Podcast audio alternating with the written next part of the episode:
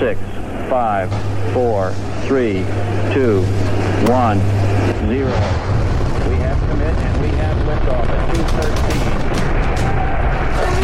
one hundred seventy-five million pounds of thrust, and it has cleared the tower. Prepare yourself for a world of science.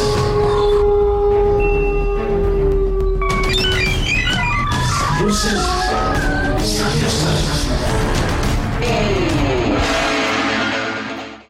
Good morning, everybody. Conley here with the Science Nights in the morning. We have a few knights assembled this morning. We have Doctor Thomas Schiller. We have Doctor Anirban Bhattacharjee in the house. And we have a very special guest. I'm really excited for this episode because we have Amy Oxenham here, brewmaster extraordinaire. And I'm really excited to get into the science of beer. Now, before we uh, get into the show, I do want to... Uh, let folks know that this show is dedicated to someone very special that we lost recently, Harry from Harry's Tinaja. And um, I think uh, Thomas and Anirban have a real quick, fond memory kind of uh, expressing how Science Nights even got conceived. What What is that? Yeah. So um, actually, the story goes back even before I was here. Yeah. So the idea was uh, so Sean and... Uh, Uh, I used to hang out along with Crystal, but most of the time it was just Sean and I hanging out in Harry's Tinaja. And then we used to talk about sciences, and he used to talk about biology, and I used to talk about astronomy and physics. So it's just explaining stuff to each other. And uh, and an idea came about, hey, this is happening in Tinaja, and we are talking about science over uh, beers and stuff, so why just not make a podcast out of it? And then slowly the idea never went away, and then Thomas came in uh five six months later because he's joined Sul Ross. He wasn't there then, so he's joined Sul Ross. So some, we get Thomas into the idea of having uh this podcast, and then um and then there then we found out about Conley. So and there and there it is. So it's all Harry, conceived in, in Harry's Tinaja. Yes, all conceived in Harry's Tinaja. Awesome. And and so, bringing it back to the thing. And um, Amy is the brewmaster. You didn't mention of where, of what? Brick Vault. Brick Vault. Yes, I am the head brewer at the Brick Vault Brewery and Barbecue in beautiful downtown Marathon, Texas. And I love that area because, uh, I mean, they have awesome barbecue. I mean, yeah. when, when when our viewers, because we have viewers from all across the globe. We have people from the Netherlands, uh, viewers. Yeah, well, they're viewing with their ears, right, Anirban? Uh, but no, yeah, listeners uh, from all across the globe. Uh, we have a few um, from India and, and the Netherlands. And all of them, when they think Texas, they think barbecue. And then... what goes better with barbecue than a good, nice, cold, like just hopsy kind of brew that'll just completely stimulate your different taste buds? So go ahead and uh, tell us a little about yourself and uh, why you got into brewing.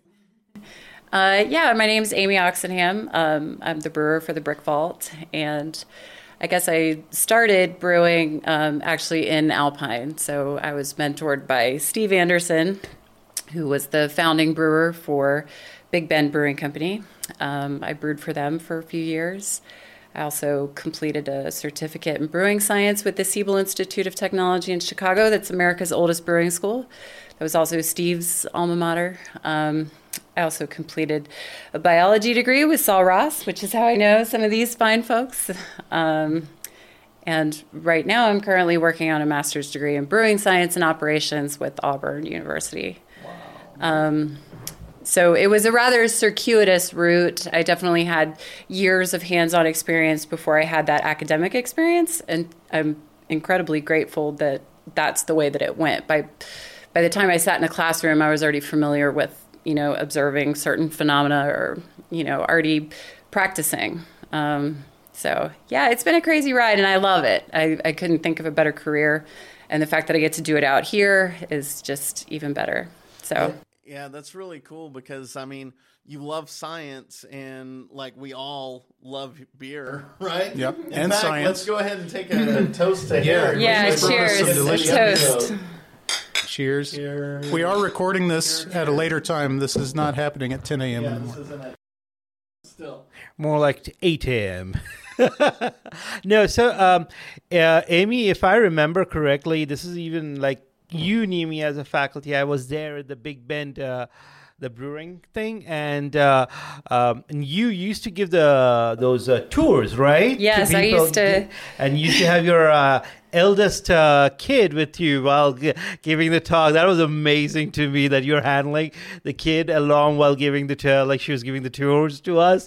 It was really, really uh, kind of fun. And she was really knowledgeable. And like when we wanted somebody to talk about the science of brewing, because uh, uh, beer uh, as a whole is is kind of has very science component of science. We thought like Amy would be the best person to have oh, have our guest. Oh, yeah. Yeah, sure. I had forgotten about that. But yeah. th- and that was before even finishing a biology degree. Yes, yes, so yes, yeah. Just sort of having that passion for fermentation and being obsessive about that food practice in general, um, I think kind of made me a good mentee for yeah. Steve at the time. Um, so he totally took me under his wing and showed me everything. And yeah, it was it was a great experience. So that's awesome because, uh, you know, Richard Feynman, the great physicist, uh, always said uh, all life is fermentation. Mm-hmm. And you can find a universe in a glass of wine or beer.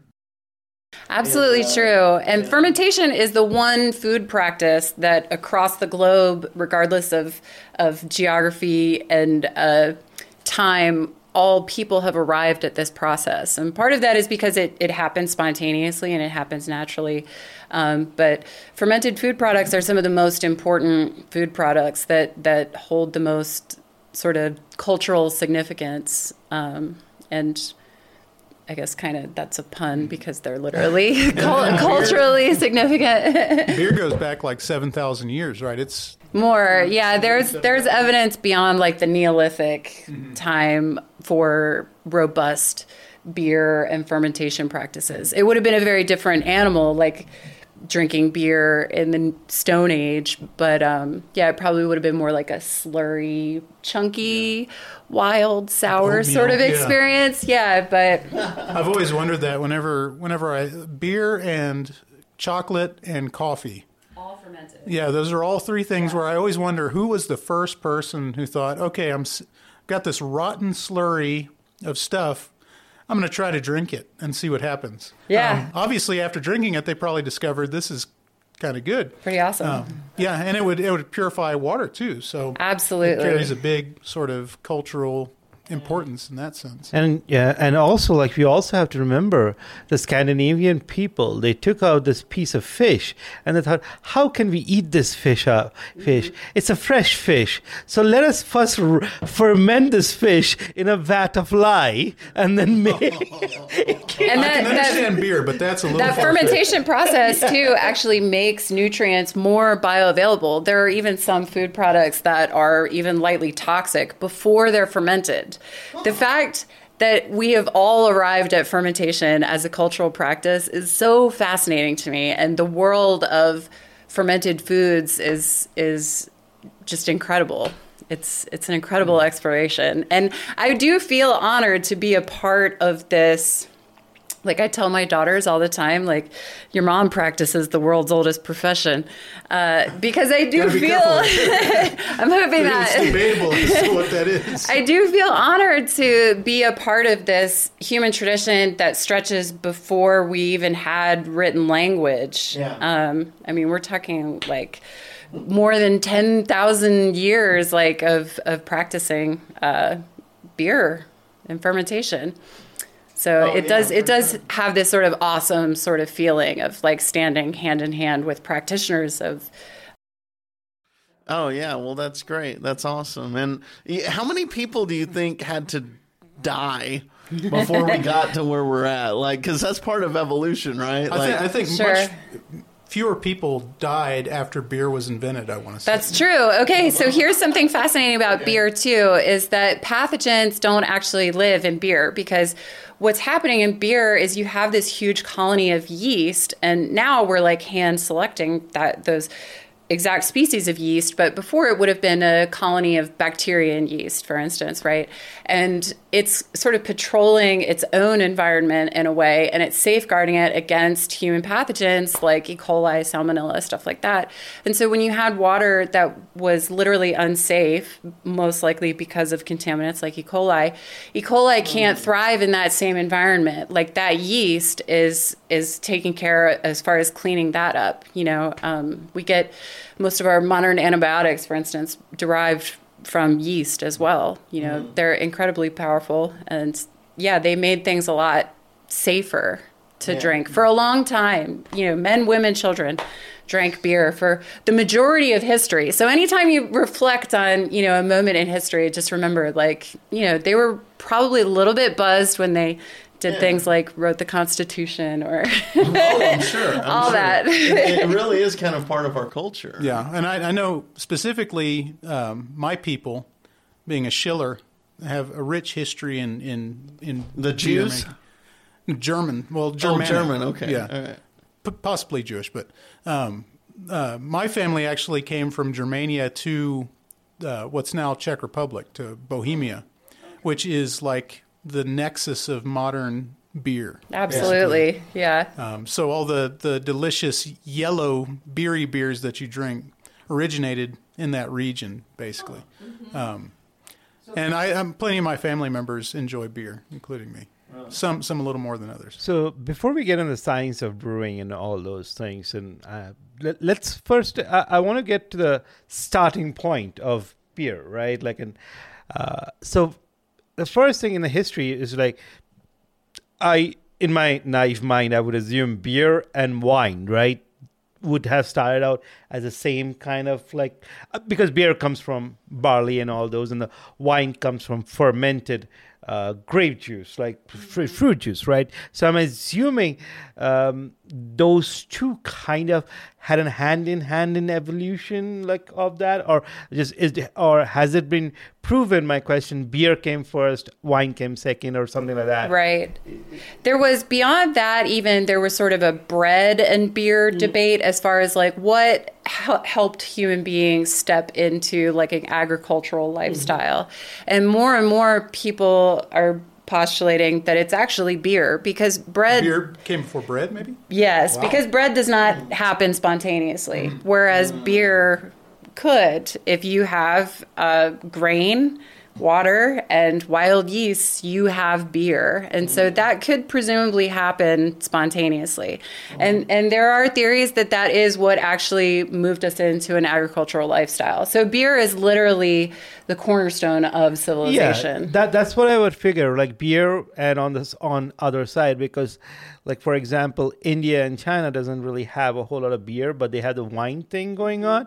So I would assume like those cultures came along as like, oh, we have this rice and we have confirmed if you ferment rice with water, sake. You get sake, and the and, and if you take for uh, like have a grape juice, and if you let it, let it stay uh, over, then it becomes a little bit uh, has an alcohol. And uh, and one peop- one of the things is very interesting to note. I I don't know how is this common here in the United States or in Western world is like uh, bears are known to get drunk. Yeah, yeah, yeah. So like, there are yeah. definite animals that yeah. have like sort of. Alcohol-seeking behavior. Yeah, yeah. Bears. Absolutely. Are, yeah, the trees, birds. Yeah, bears, like yeah. in trees in in, in India, uh, there are certain places in India. There's a trees tree goes, and it has a. Uh, uh, it's called mahua, and the fruits and everything carry a high alcohol or an opiate content or something like that. And the bear seeks that tree out, gets kind of like high on that, and passes out. So. It's very well-known behavior for bear to Is that, that why they hibernate, like, for some No, no, no, no. This is totally they're different. They're just, like, wasted. Like, they wasted. They just, like, yeah. You know. So I think that has also... I bet the human beings have come across animals getting wasted. Yes, like, yeah. definitely. Yeah, there's been a couple of times where I've read in the news that, like, there's sort of an epidemic of maybe birds who are wasted and releasing havoc on, like, running into traffic and stuff like that. oh, so, geez. I mean, like, a lot of animals have evolved to... you know, have receptors in their brain to have these sort of experiences mm-hmm. with substances, substances, you know? So what was the first definitive evidence, do you think, was that in uh, history that we have the mention of beer. Yeah, first. That's a moving target. Even in the time that I've been brewing, um, I mean, that has moved further and further and further back. Like, we're literally talking like the the Neolithic age of we wow. were able to, we're, we've been finding evidence of, of brewing. Yeah. Well, there's so, like a, like Sumerian recipes. Yes, right? Exactly. Going all the way back to Sumeria. Some of the oldest recipes, some oh, of the first, some of the first things that we even bothered to write down were beer recipes and how to govern beer. Yeah. It's it really has been so integral to how society and culture has developed. Um, beer even used to be like a way of of taxation too, um, in like Sumeria and. Uh, Egypt and all over the world, you know, because it was how everyone had to consume beer. And so what better yeah. way to tax people than, you know, get your hands in the beer. Yeah. That's still in practice today. Like, don't get me wrong. Like, uh, we're still being taxed at every... yeah, from every direction. But that's okay. Now, uh, a question I have, we have about four minutes left before our first break. Um, has beer... always been as strong ha- as it is now today, or have we like are we building our tolerance? Because because I know people that are avid, you know, drinkers. It takes a little bit more for them to get the same effect, right? They build a tolerance, and I'm wondering, evolutionary wise, like if we like way back when we first started to start brewing this, if chemically wise, it was the same type of consistency that it would be now. Is it stronger? Is it weaker? Like, what, yeah, if, what if we had a time machine, went back in time, and got one of the first beers? Sure. Well, it would have been chunky. It probably would have been sour. You were relying on, like, wild microorganisms as well. Um, but...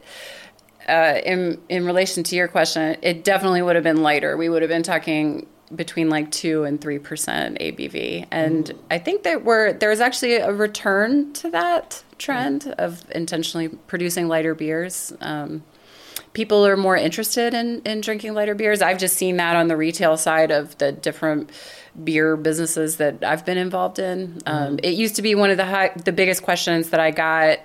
Um, At Big Bend was uh, what's your highest A B V and what's your lightest beer? Typically, they're not the same, but mm-hmm. now I think people are looking for, you know, the smashable, uh, lower A B V beers, oh. which I think is great. Yeah, we're returning to yeah. beer flavored beer.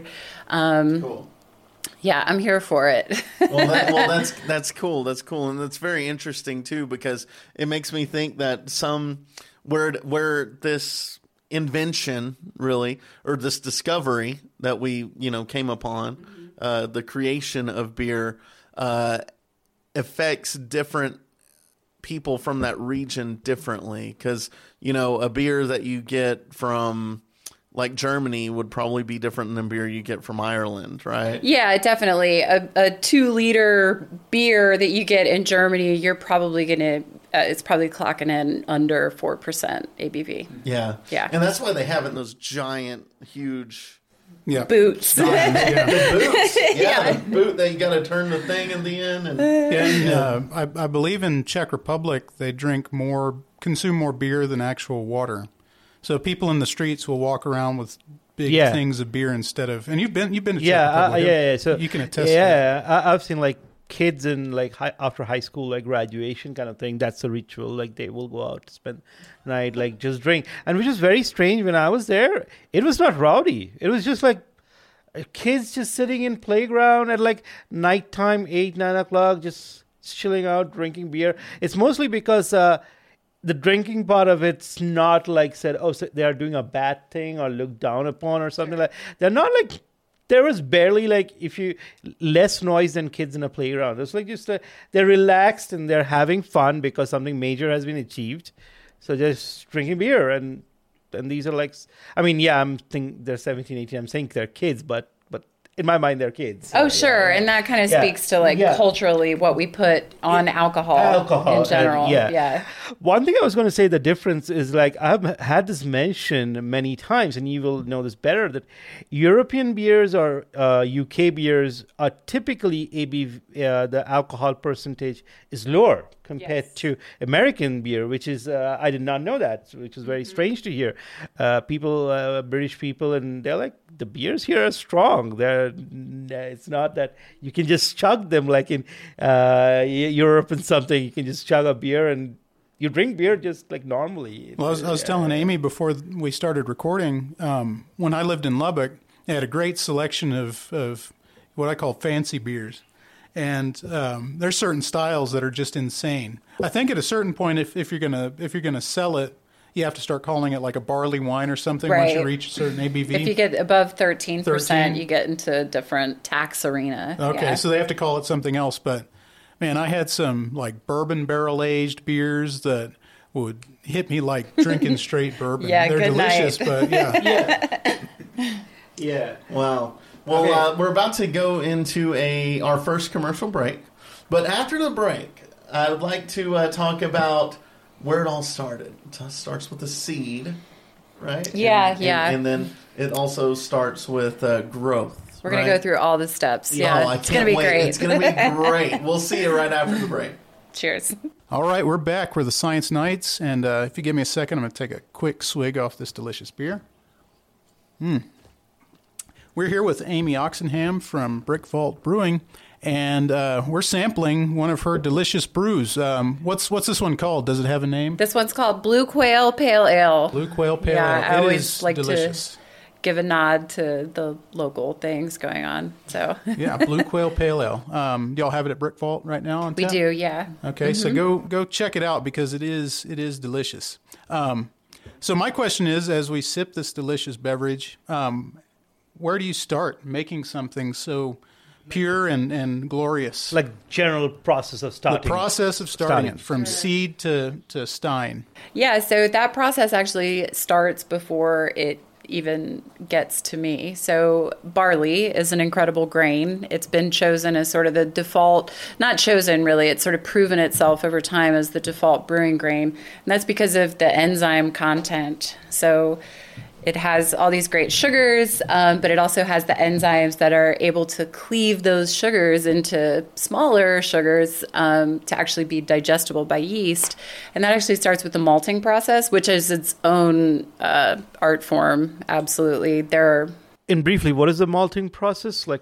Sure. Malting is a, another fermentation process, um, but pretty much it's tricking the barley seed. Once you've harvested the barley seed, you're going to trick it into germinating.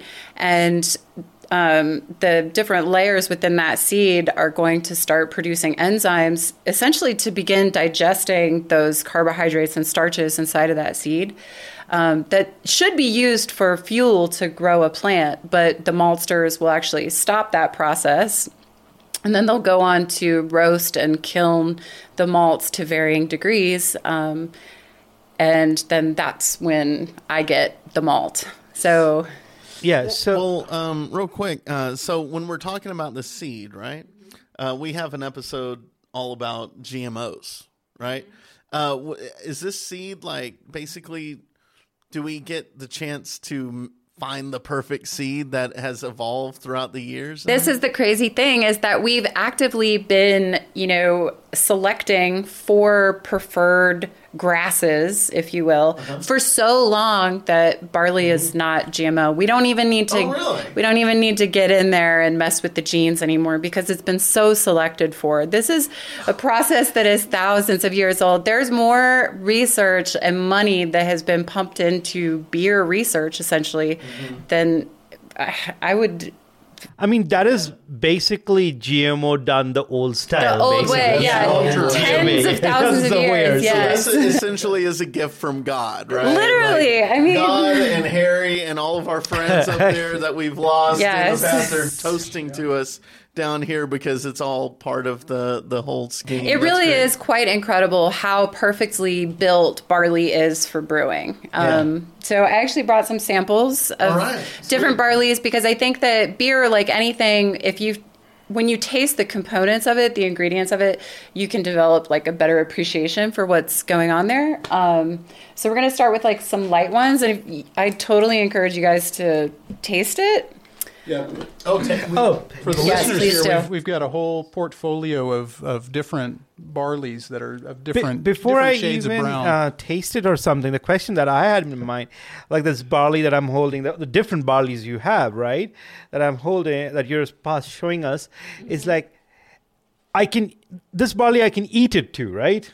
All oh, yeah, barley. absolutely. So that, yeah. So there's no distinction at all, like the barley. Well, it's a cereal. It's like a grain. Yes, it's yeah, a cereal exactly. grain, exactly. Yeah, yeah, yeah. No, that, that, because like some people, uh, like you have certain varieties that you don't eat and certain varieties you eat. I was just wondering, right. like uh, like you have foods like that, the, right? So, the yeah. barley that's going to yeah. make it into a brewer's hand is food-grade barley. There is feed-grade barley, but mm. typically that's based on the kernel size. Mm. So brewers want nice plump grains with the large endosperm sperm that's going to make a lot of starches and thus sugars available. Um, so this has already been selected for food grade. Um, and I brought a bunch of different varieties because I think that it's interesting to not only taste, but to like visualize the different degrees of, of like this is roasting. Very strange because I never knew on. you could just eat barley like this. Yeah. It's like, it is very interesting. It's, very, it's incredibly nutritious too. Yeah. yeah. Granola bar or something.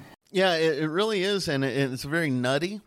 It has a very earthy flavor. Well, that first one we tried was a was an I P A or what? You the first one was a pale ale malt. So that that barley that we first tried would be the base grain for this beer that we're drinking as well. So as you can see, it results in a, a nice light golden color. Um, we've moved on to honey malt. That one has been kilned to a greater degree, so it has a kind of tanginess almost, I would say. And then this one will taste the next just like one, chocolate. Yeah, the next one that we're trying is actually chocolate malt. So that one has mm. been kilned to a much greater degree. Um, and a lot of chocolate malts are even like drum roasted. So it's very, very, very similar to the coffee roasting process. We have, if we want to dig into the science of that a little bit, you have the Maillard reaction that's taken place and contributing a lot of flavors. Um, what is Maillard reaction for? So what yeah, so the Maillard reaction is, um, it's the same exact reaction that happens when you like grill a steak. So it's there's a little bit of caramelization of sugars happening there, but there's also a lot of proteins that are being changed by the heat reaction. Mm. So proteins are being sort of unfolded and denatured through that heating process, um, but it's also giving you some very roasty notes and flavors. Wow. And they're yeah. so different. They're very different, yeah. How are they molecularly? Are they similar? So something that's been roasted longer is going to have a lot less, um, even to no uh, enzymatic potential left in it mm-hmm. because enzymes are proteins.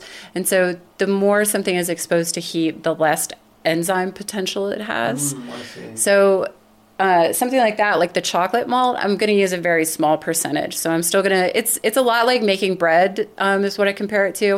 You're going to have like a base sort of flour or barley in this case that you're going to use. Mm-hmm. And then we'll come in with the different um, grains or different malts that have been roasted to varying degrees. So that chocolate malt, for instance, I would only use, you know, five to ten percent of the entire grain bill of that particular malt. Wow. So yeah, and then I'm I'm relying, I'm sort of piggybacking on the the very active enzymes in that base malt to do the heavy lifting as far as like the conversion that's happening in the actual brew house. So so they all, there's a waltz here. Like uh, everything has to kind of, it's beautiful, it's a delicate kind of waltz. And I love it. Everything has to beautifully work in concert with each other. It's amazing. In order to give you yeah. the ability to ask uh, that person out, or, like, right? or, or the ability to uh, absolutely you know, go up there and sing the best karaoke, karaoke baby. Right? So I'm going to um, start asking very straightforward, like very stupid questions.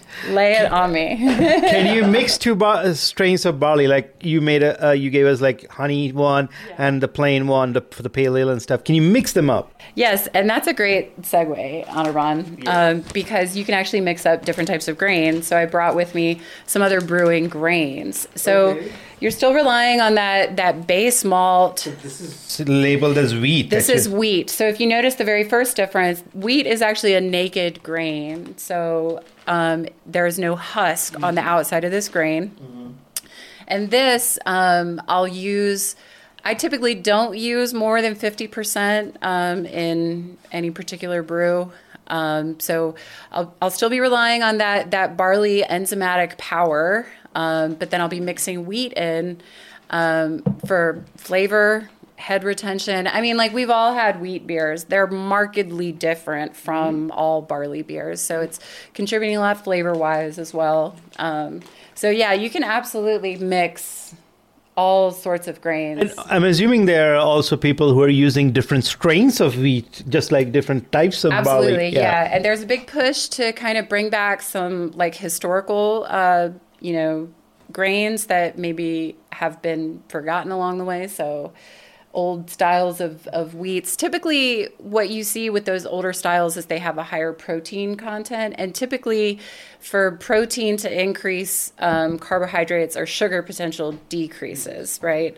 Mm-hmm. Um, so we've moved away from those grains um, because they're harder to ferment. But now with such well-modified barley, um, you can be mixing those grains in and still be getting the same results or great results from. So we have barley and uh, and wheat now. So what about uh, things like um, the grains like millet or uh, yep. corn and stuff like that? Millet, corn, sorghum. Sorghum is actually the the biggest grain that is used, like, production-wise, uh, in the entire continent of Africa, uh, mm-hmm. their beer production.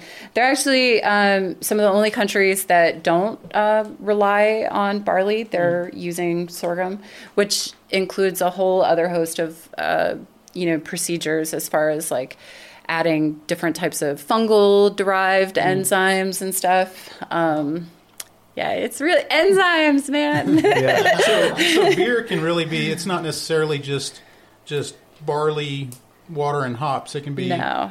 So yeah. it, it, for, for all the different varieties of beer, uh, whether it be uh, uh, rye or barley, is the common denominator hops? Because, I mean, you, you, you make, you make bourbon question. with corn. You make yeah. rye whiskey with rye. Um, I understand that that's distilled, but right. do you start out with like the You still the mash? Start out with a mash, and distillers actually call it beer, too, okay. before okay. it becomes distilled. Um, it's the exact same process.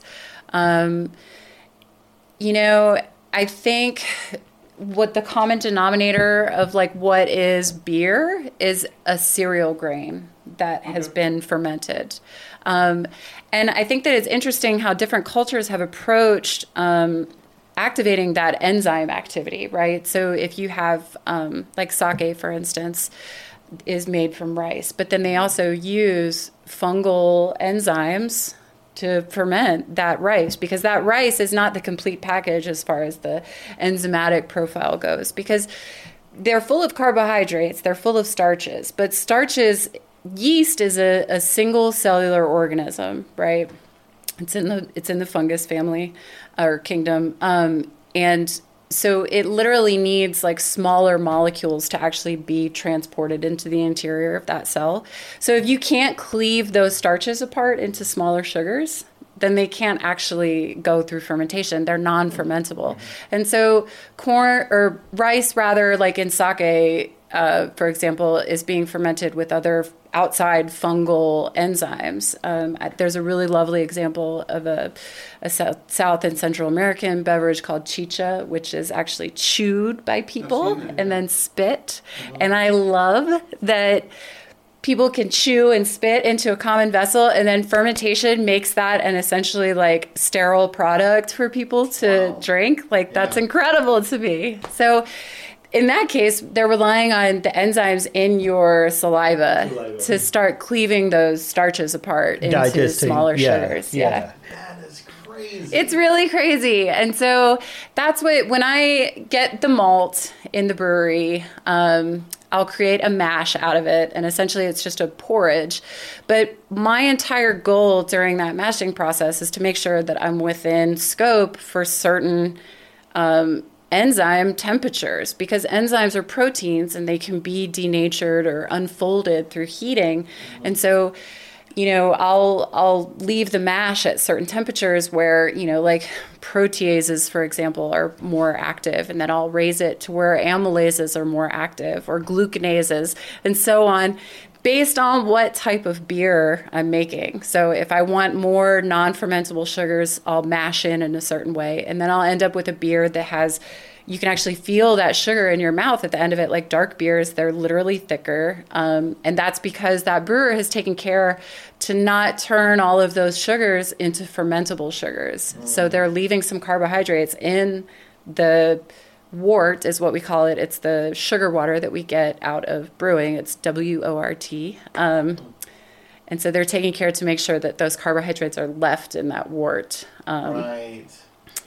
Yeah. yeah. That- yeah, so it's a lot of chemistry. There's it's a lot of chemistry. I could talk forever about this. I, I love, love this stuff. I love it. It's like, like you're blowing my mind just thinking, like, you're bringing new definitions to things. I'm thinking differently about how I appreciate your is. beer a lot more when you're Yeah, drinking. Definitely. And I think that it's really cool that we actually haven't been able to, like, see any of this happening. So this is like a prehistoric process in a lot of yeah. ways. It's largely unchanged for how we've been doing it for at least a few thousand years. Years. Yeah. And if you think about it, we've only even been able to visualize microbes for the last like less than two hundred years. Yeah. So it was like literal magic to most magic. brewers yeah. throughout all history, you know, and I think that that's really amazing. Yeah, yeah. I'm a huge Game of Thrones fan, and um, they they have mead, right? They they they, yeah. they have this big thick. I mean, it's so frothy. Flagons know? of mead. What, what is mead and beer similar? Are they like related? Yeah, they're fermented. So, okay. And again, it's the it's the enzymes in that bee saliva that is making those carbohydrates available for fermentation. So, there's there's a, a lot of people who sort of postulate that maybe that's where things started. That mead was sort of oh. you know, because you have bees, uh, you know, building their homes inside of logs, like hollow right. logs. So it would be probably pretty easy to come upon some fermented honey, you know, mm. um, which smells amazing too. And I guess as hunters and gatherers, that's typically what we would have been relying on, is like our sense of smell. So mead probably would have been a really delectable, uh, you know, prehistoric. Oh yeah, for sure. For sure. So, so we're, we're at the mash stage. Sure. Let's, okay. let's, do we jump into hops now? We're almost there. We're almost to hops. So, okay, so uh, I'll make a big mash, which is sort of the consistency of oatmeal. Um, I'm relying on all of those different enzymes, doing all that work. That just that part of it takes a few hours of my day. And then from there, I'll begin drawing off that sugar water that I've made, and that is called wort. Mm. Um, and it's just a very slow and delicate process. Um, I don't want to like jam it through. Uh, I've taken a lot of time to sort of create the sugar profile in there that I want. Um, and also beer that is rushed is, is cloudy beer. And I mean, you know, yeah. I work, I work hard to make clear beer. Oh yeah. Um, mine's really clear.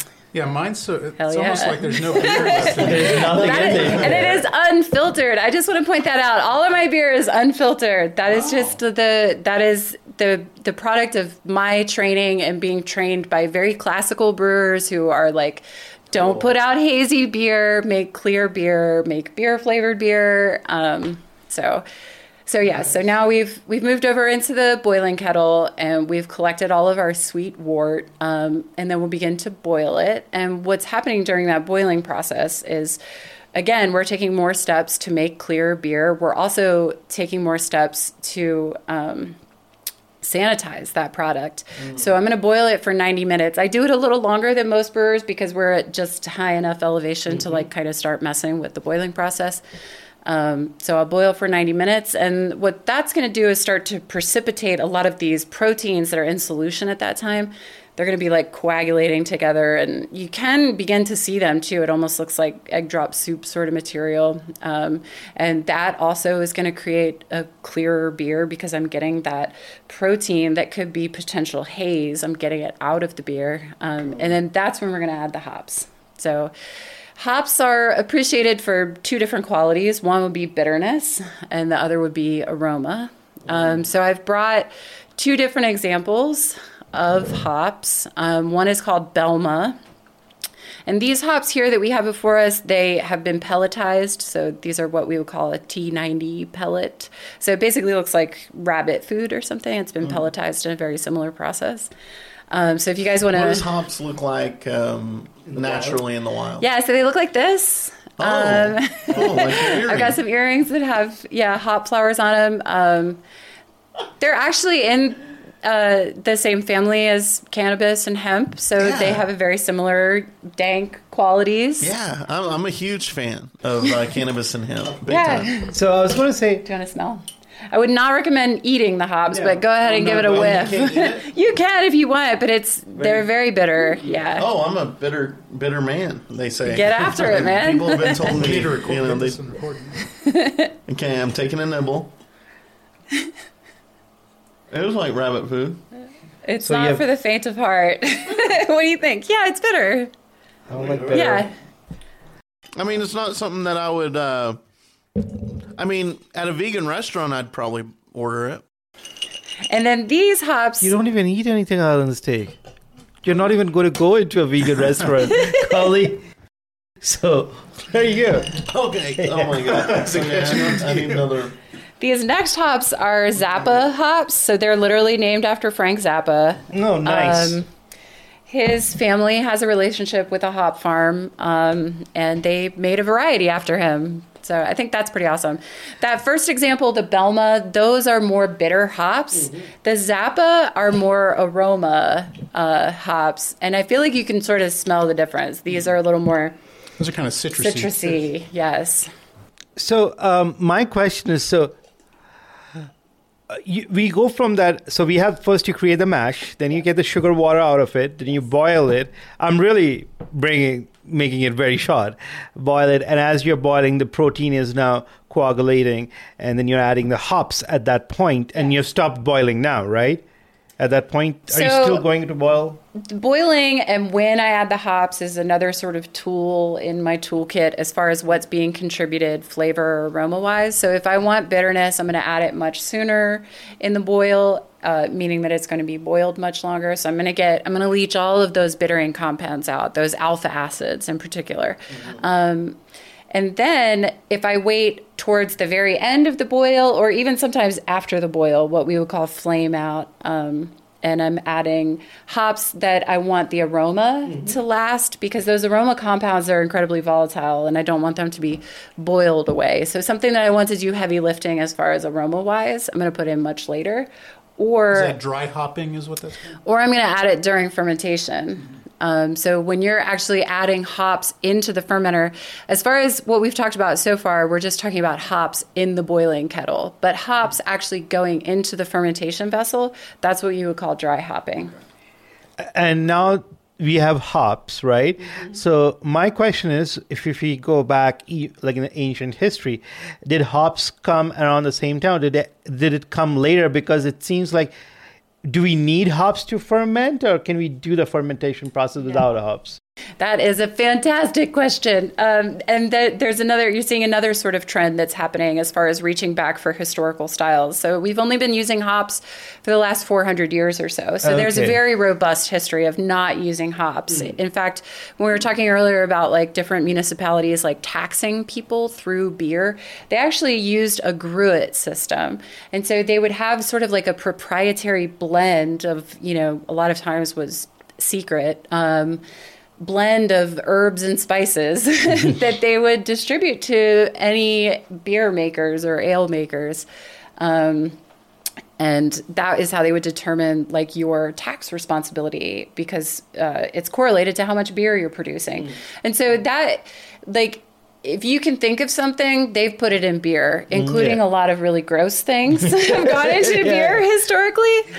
Uh, but pretty much everything has gone into beer. Okay. So hop is not necessarily, when beer started, was a component of beer. So it's, it's relatively a, new. Yeah. Yes. So it's like four, three, four hundred years, you said. So it's, it's relatively new, and it took its time to spread and slowly. Okay. So that makes sense. So I'm assuming nowadays, as you say, going back to the older beers, people are trying to get without hops. Right. So you, if you like Nordic countries, for example, we're going back to those like heather and juniper mm. beer styles. Mm.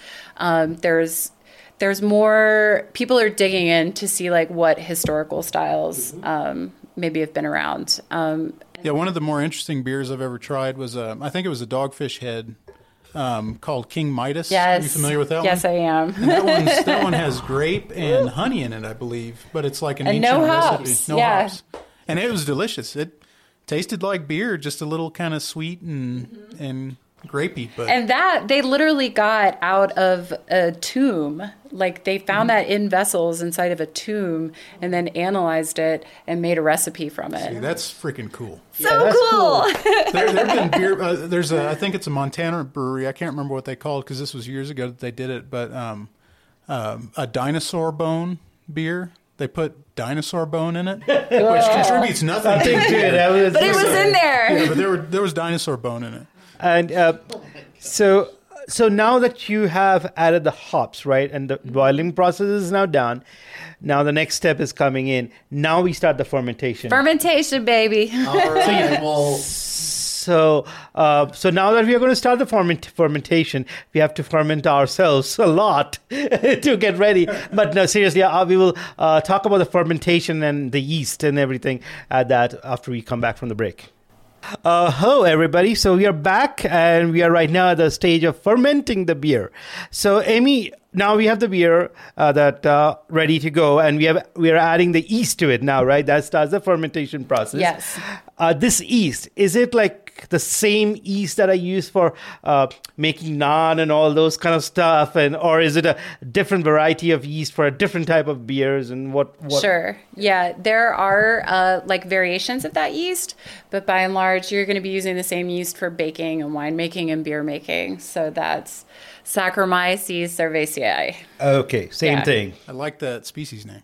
Right? I mean, there's a lot. Yeah. yeah. So then the fermentation starts. Yes. And how long?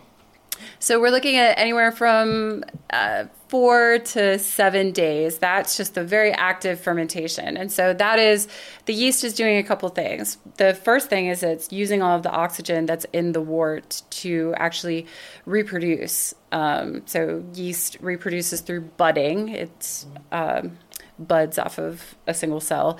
Um, and then it goes into metabolizing all of that sugar that you've made available for it. Um, and then the two byproducts of that metabolic action are C O two and ethanol. Mm. So it's yeast, yeast waste byproducts that make beer so delightful. Um, That's so the, now, the fizzy bubbles and the, the alcohol. And the alcohol, yeah, yeah exactly. Uh, now that we have the yeast and the fermentation's done, we have the C O two, ethanol, and whatever other stuff, the flavors and stuff. Is that beer now? It is technically beer, but it's going to smell a little different. It's going to taste a little different because at the seven-day mark, you still have what's commonly referred to as green beer. So okay. there's some sort of bitterness that's contributed to, but from the yeast because it's still in suspension. Uh, that's not very pleasant. And so then the cellaring comes in, and that's also takes a lot of finesse and time. Um, Mostly time. um, I'll have a couple of tools that I can use, um, including time and temperature and pressure, that I can sort of nudge the yeast into behaving different ways. Um, but most of the time it's, you know, brewers like to say, we don't make beer, we make wort. And then we turn it over to microbes and they do the rest. And so there is a little variation there. Um, You know, they definitely don't behave like I might want them to all the time. Yeah. yeah. but yeah. So you put it in a dark place for a prolonged period of time and you wait for it to...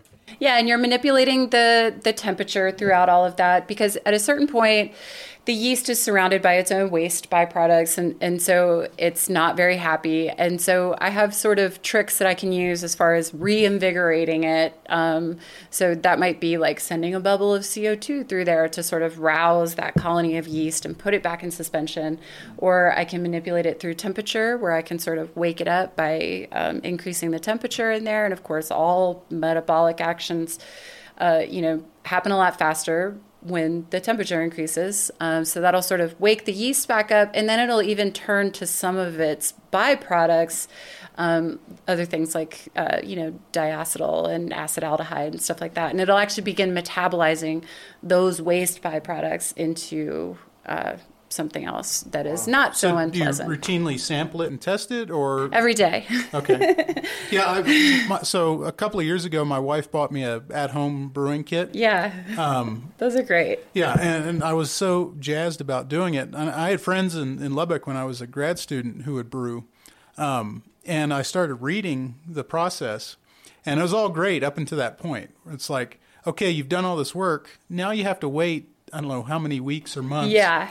Depending oh, yeah. on the style of beer. And you have to cellar. Yeah, you have to yeah. cellar it. And I was excited to make like Czech-style Pilsner, and that's even... That's the longest. That takes the, longest, the most yeah. And you have to have finesse. A kegerator and all this stuff. Yes. Yeah, so I was like, I'll very, just go buy some beer. It's a very expensive hobby. Yeah.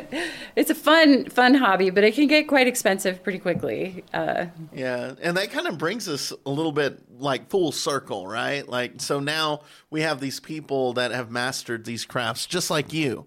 Right, you're you're I'm, mastering. I'm working on getting you're, there. Well, I mean, even doctors, M Ds, the best doctors in the world are still practicing. Sure. So you're still yeah. practicing your, your perfection, and yeah. And so either the, the, from what I've I've learned here, it's like it's a combination of science and art, which is yeah. really oh, cool. Yeah. Yes. It's a culinary art essentially, but with a lot of science involved, um, yeah. which you don't see in, in other disciplines. Yeah, so. You don't see those streams cross very often. Um, I like to say that it sort of checks all the boxes for me. It's creatively demanding. It's intellectually demanding. It's physically demanding. I'm lifting a lot of things all day long. I'm squatting all day oh, yeah. long, you know. Um, and I can't think of a lot of science jobs, especially, that sort of have all of those components. And so for me, I feel like it's just perfect. I love it. I don't sit down all day. I feel challenged to constantly be coming up with new recipes and new formulas for things. And then, of course, just, uh, you know, being that observer and that documenter of these biological processes is, it's always cool. And you make people happy. Yeah, it is it's sort like of like a commonly, superpower. Yeah, what we're commonly opening it up with is there's no, there's no greater institution in Texas than Texas barbecue, and beer is yeah, that is yeah. So oh well, no, that's the great thing, and and and I'd like to finish out these last like five minutes or so we have with uh, your fond memories that you have, uh, especially with in Harry's Tinaja. So like one of. I moved here at like the end of two thousand eight, and of course Harry's was like a cornerstone of my social life um, as a younger person without children. Um, and I remember being in there one night and uh, like talking with Harry all night, and there were all these bikers in there. And this huge biker fight broke out, and there were like chairs and tables and like like you see in the movies. It was wild. Harry jumped into the middle of it, kicked everybody's butt, like just beat men down, like with chairs and shit. I was standing there shocked, just like, and he's standing like after he's like kicked everybody out of his bar, which of course we've seen Harry. Everybody's seen Harry kick people out of the bar, but uh, he's standing there all puffed up, and he just turns to me and grabs me by the waist and kissed me on the mouth. It was like, I gotta beat these men up, and then I gotta kiss this woman, and that's like, yeah. That that that's how you define masculinity, right there. It was a moment, like, like, like straight up out of a movie. Yeah, ger- cool, Germanness. Man. Yeah, yeah, that's that German, right? Yeah, he was a badass, man. He was definitely. He was definitely. I mean, yeah, we've definitely. It's exactly like what he used to say, is that everybody is welcome at least once. And that's what I loved about Harry, is that he was sort of chivalrous to a degree. And if he felt that somebody was out of hand, he would just tell them to get out and not come back. And then they weren't allowed to come back. I've seen people try and come back or beg Harry to let them back to the bar, and he would not relent, you know. That's good. And, hey, that's pride and discipline, right? Yeah, he's now. A great guy. Yeah, yeah. What about you, Tom? So my earliest memories of Harry go all the way back to the early two thousands when he ran what was called the Edelweiss, which now the, is now the Century, um, a glorious German food restaurant and a microbrewery. Um, so I, I, I knew Harry going all the way back then, but um, more recently, coming back to Alpine as a professor, you know, Harry's Tinaja is, and hopefully will continue to be, I don't know what its future is, but um, is always a good place for for us as professors to go and, and not see students, because you don't want to go get sloshed and have a bunch of students watching sure. you act like a drunken degenerate. So, of course, that, that ultimately resulted in, in the Science Nights being born, but um, just being a nice laid-back place where we didn't have to worry about, about you know, being responsible. Um, but my, I think my story, and Amy was, was worried about her story being a little bit too P G thirteen. Mine's going to be rated R. Um, and um, I know Harry wouldn't care if I told this story. Hell no. Uh, but Harry was a porn star. Oh, or at least from what he told me. Um, so on a couple of occasions, me and Sean and Anirban got to hear some some really great stories about his early days back in Germany and, and being an adult film star. Oh, my gosh. Along with some great jokes and euphemisms. Um, I'll leave it up to everyone's imagination. But, uh, yeah, we had some good times there. We we closed the place a few times and yeah. just got yeah. to sit there and, and chat with Harry. Well, that's a good segue into my um, story, because he taught me how to play cornhole. And I was wondering why he was so great at it. I couldn't understand why he was so good at cornhole. But he was out there and he Years was teaching me how uh, to get her in there. Right and, there every uh, time. I mean, golly, I, you know, I think I learned a lot, you know, mm-hmm. uh, from that one, you know, those few instances wherever uh, he, he, he, was a, he was he was he a master, it, master at his craft. Every time. Every time he nailed it. Every time. Yeah. Yeah. And I was amazed. And, and he was probably like real chill about it too. It was like, yeah, whatever. It was like he wasn't even trying. It yeah. was just like part of part of his being. Yeah. Okay, here, with a Bud Light in one hand to balance yeah, it out. Exactly. Yeah. No, we had a great time out there, and uh, uh, he taught me cornhole. So, um, Harry, we love you. Cheers, yeah. Harry. Yeah. Cheers. This is, cheers. This, uh, uh, even oh. the spirit of uh, the spirit, right? Well, that's a great way to uh, end off. Thank you all so much for listening. Uh, we're going to see you next week with another great episode of Science Nights in the Morning. Thanks for listening to this episode of Science Nights in the Morning. Be sure and follow us on Patreon for exclusive gear and uncut episodes. Check out the latest science articles on our Facebook page and subscribe to us on YouTube and your favorite podcast listening app. You can also listen every Saturday at ten a.m. Central Standard Time at big ben radio dot com. And if you got a question, we'll join the discussion. Hit the hotline at four three two, two one seven, one nine eight three and record your message. We couldn't do this without you, and thank you so much for listening each and every week. That's Science Nights in the Morning with a K, and we'll see you next time.